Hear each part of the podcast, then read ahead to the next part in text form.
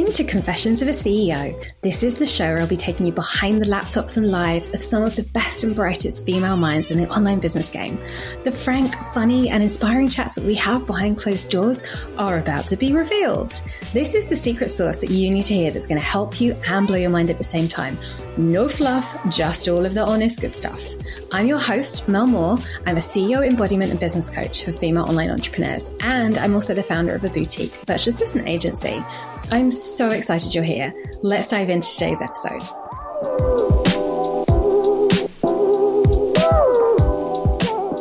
Hello, welcome back. Okay, so I was going through my past IG live because I think there is just so many things that I'd said that are valuable for more people to hear. So uh, this week's episode was taken from an IG live that I did in November 2021.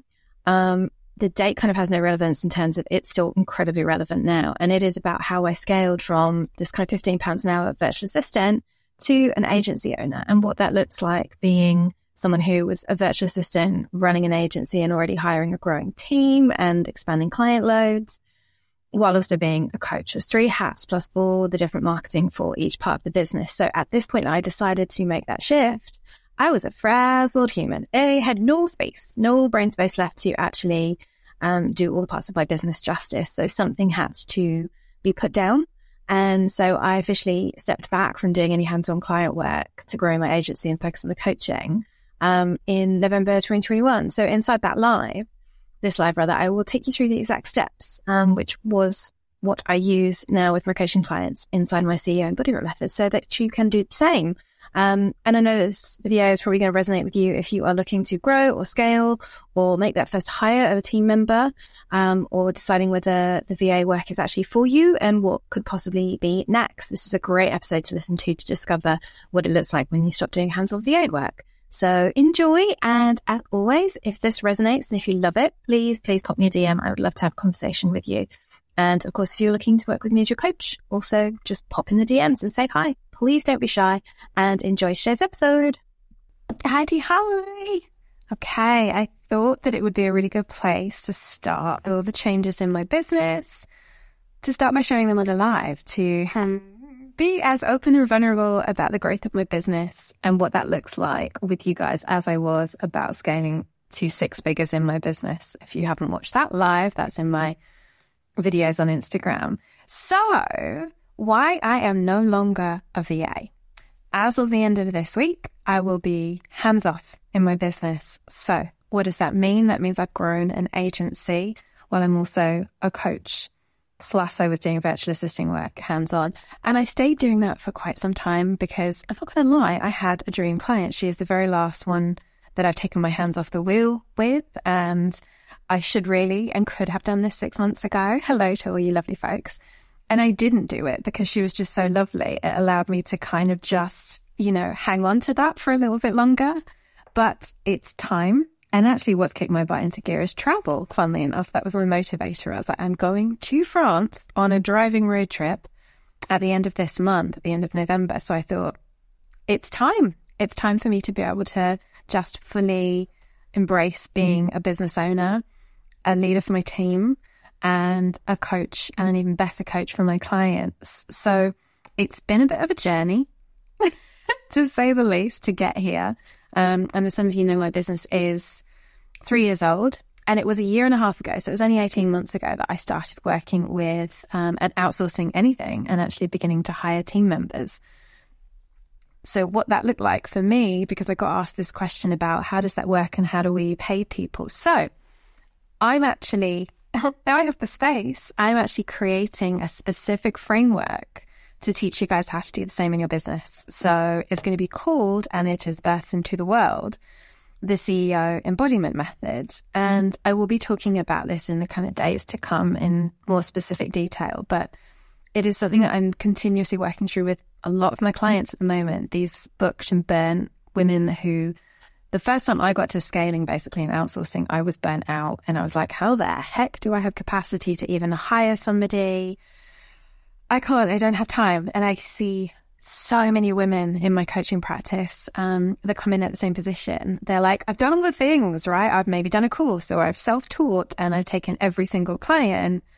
And my brain hurts and it's too much. But you're telling me now that I'm going to have to turn down leads when I could scale.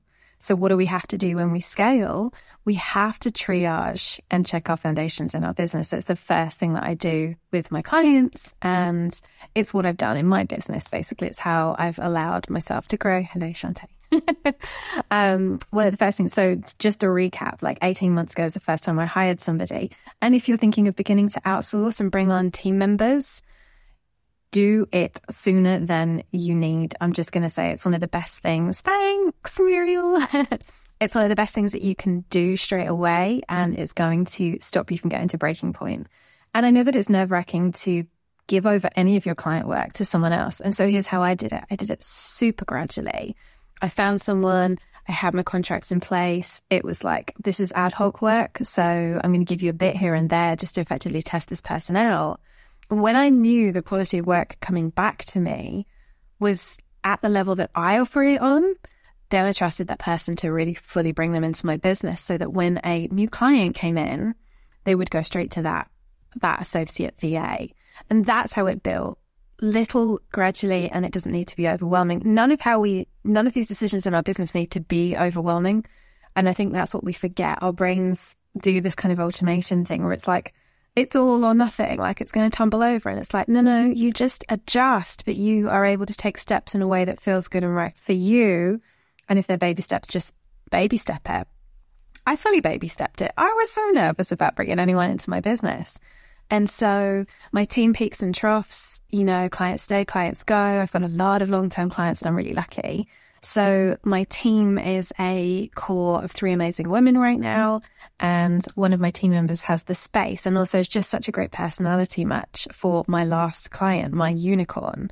So by this time next week, um, my unicorn client will be in play with my wonderful team member. And it's so exciting um, oh yeah, I see someone saying, "Oh my gosh, how do I do this?" Right? This is so familiar. Right? This is so normal to be like, "Okay, I got to being booked out because that's what everyone told me that it would be great, right?" And now I'm burnt out and my brain is frazzled and I'm working thirty hours, and I'm sitting here till nine o'clock at night and I'm working all my weekends. Right? This is what we don't need to get to. So, just to give you a quick tip in that, one of the biggest things that you can go and do and look at your clients are they dream clients or are they actually not? Because a lot of times, if we've not done the foundations to identify who our ideal clients are, we end up saying yes because we exist as we begin sometimes in a scarcity mindset. So we take that client, we take this client, and before we know it, we've got all the clients, but we're procrastinating or resisting or getting a bit pissed off at some of the work. Hands up if that sounds familiar. I have been there. And here's the thing it's okay to let clients go, right? Because sometimes you have to create space for the good ones to come in. The universe just has a way of working. If you set your intentions to really narrow down on who your ideal clients are, quick tip looks a lot like the values that you have reflected in your clients. It's the most basic part of it. There's so much more, and I do run through this in my CEO embodiment framework for how to get you to the stage. So, number one is like triage, look at your clients and just make sure that your clients are in order. Like, are they lighting you up or are they pissing you off? Are you procrastinating or are you diving in with joy? Do they light you up, right? So, see if your house is in order first. Because a lot of the times, if you scan those clients, you'll be like, I don't love the client or I don't love the work. And sometimes we stop holding our boundaries on the scope of work, we go, hmm, they've just asked me to do something that's like outside of what I do, but I'm fearful they'll leave if I don't do it. So I take it, right? What happens when we let clients walk all over our boundaries is we end up doing work we don't love. And if we haven't sitted and crafted our packages and our services correctly and charging the right value for them, you are going to get burnt out. You'll be doing work you love. You won't be charging enough chances are you're not charging enough. but you also want to look at what you can scale. So the second part of this is to look at what you can scale. And that looks like redoing or revising packages and services. So oftentimes there are higher ticket offers that we can work on to be able to step back in terms of the workload and up in terms of the price. So we want to look at reducing the clients, the workload, increasing the prices, but also by refining what you do into something that you really love doing, it gets to be more fun. My coach's words are in my ear. It gets to be fun because we do get to enjoy what we're doing. I'm not just a VA coach and I was hoping to train up early stage take more on board as team member. Yeah, it's really interesting. Yeah, I had the same thing, right? I was going through my own uh, Accelerate VA Accelerator program, thinking these women will come into my team, and one or two of them actually have done. So, depending on whether you're trying to train these folks to become future one to one clients or future associates within your team, is a very different thing, right? We can talk about that. Feel free to DM me. I'm happy to talk to you about that and help you there. Um, and yeah, you just got to start outsourcing. Anyway, so, right, one, house in order. Two, what is it that you're doing that you can scale? Like, how can you put these services into a higher gear, more refined packages, and just bin the things that you don't like doing? Can we just say that enough? It's okay to say, I don't love doing that. It's a bit rubbish. I'm not enjoying it. The next client who walks through the door, you don't have to do those things right? So I can't say this enough. Every single client is a fresh start, it's something new, and you don't have to repeat what you did for the previous client. That's the beauty of this. And also, you get to start to create your days in a way that suit you. So, kind of the starting part of this is like, what is your vision? What is your unique goals? Because everybody's different, right? My favorite question is like, what's your version of success? What makes you truly happy? What is your perfect day or week look like? You build, you get to build it around what suits you. Mind blowing, but we have a lot of old conditioning, which is a whole other story to get rid of. But we get permission. We get so much permission in this space where we're creating our own businesses. And the third element to scaling like this is you've figured out your house is in order, you're beginning to outsource, and you're creating these offers and packages. But the biggest thing is like, what can you streamline? What can you automate? Maybe you actually need to start investing in paid versions of products. Maybe you need to get someone to create systems for you. Maybe you need a Dubsado whiz kit to come in and sort your client onboarding or offboarding or associate onboarding or offboarding. Whatever that looks like, right? SOPs, standard operating procedures. It's not sexy, but it's so needed. And this is something you can do right from now. How do you do what you do? What do you rinse and repeat? Write it down because also this plugs into when someone's coming into work for you in your business on your clients. You've already done the work to tell them, like, this is the guidelines, this is the manuals. Fun thing, start to think about your manifesto. What is your business values? How do you serve your clients? What's your brand personality? Like, I had all of these things down quite early because I was like, wait, if they're interacting in my business, I'm not like a super straight laced corporate kid, right? I didn't want them to be square. I wanted them to know it was okay to inject their personalities while remaining professional and super courteous and super helpful. So that was built into my manifesto that my associates get when they come on board. They know the vibe. They know the vibe of the business. They know how we speak. They know how we take immense pride. These are things you can start to do from the very beginning. Um, Oh, thanks, Shante. but this is also what I teach in my coaching practice. We really get to choose, but we also, like I said, I can't say this enough because I feel like it just keeps needing to be said, is we get to choose, we get to bring our whole authentic selves to the table in our business and honor ourselves. Like we don't, let me just say, we as women do not get as much choice as the choices we can have when we work for ourselves. Like it's radical for some women, but there's so much conditioning to undo, which I see a lot in my coaching practice. So I feel you. Sometimes these things aren't easy, right?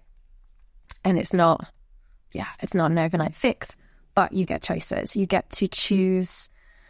Oh, I sigh because it's beautiful and I'm I'm literally experiencing it. So I know the feeling of being free to be who I am.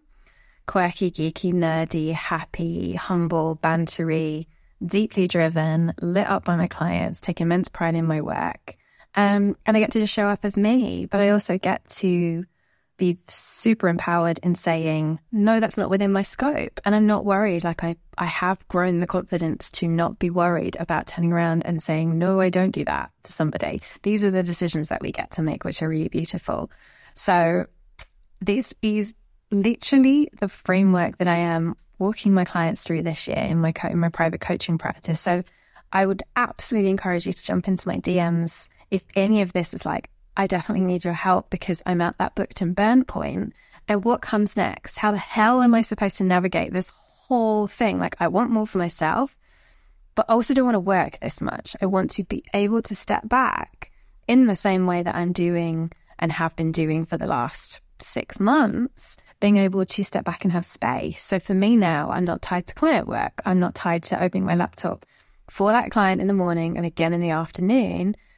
And I don't need to do that anymore. I've got the space to create. I've got the space to focus on being a great team leader, supporting my team, I account managing my clients now, not being in the weeds and doing the hand on work. And it is freeing and it is wonderful. And sure, it's not an overnight thing, but you also, you could be doing this on your own, butting your head against the wall for the next 12 months and be in the same position.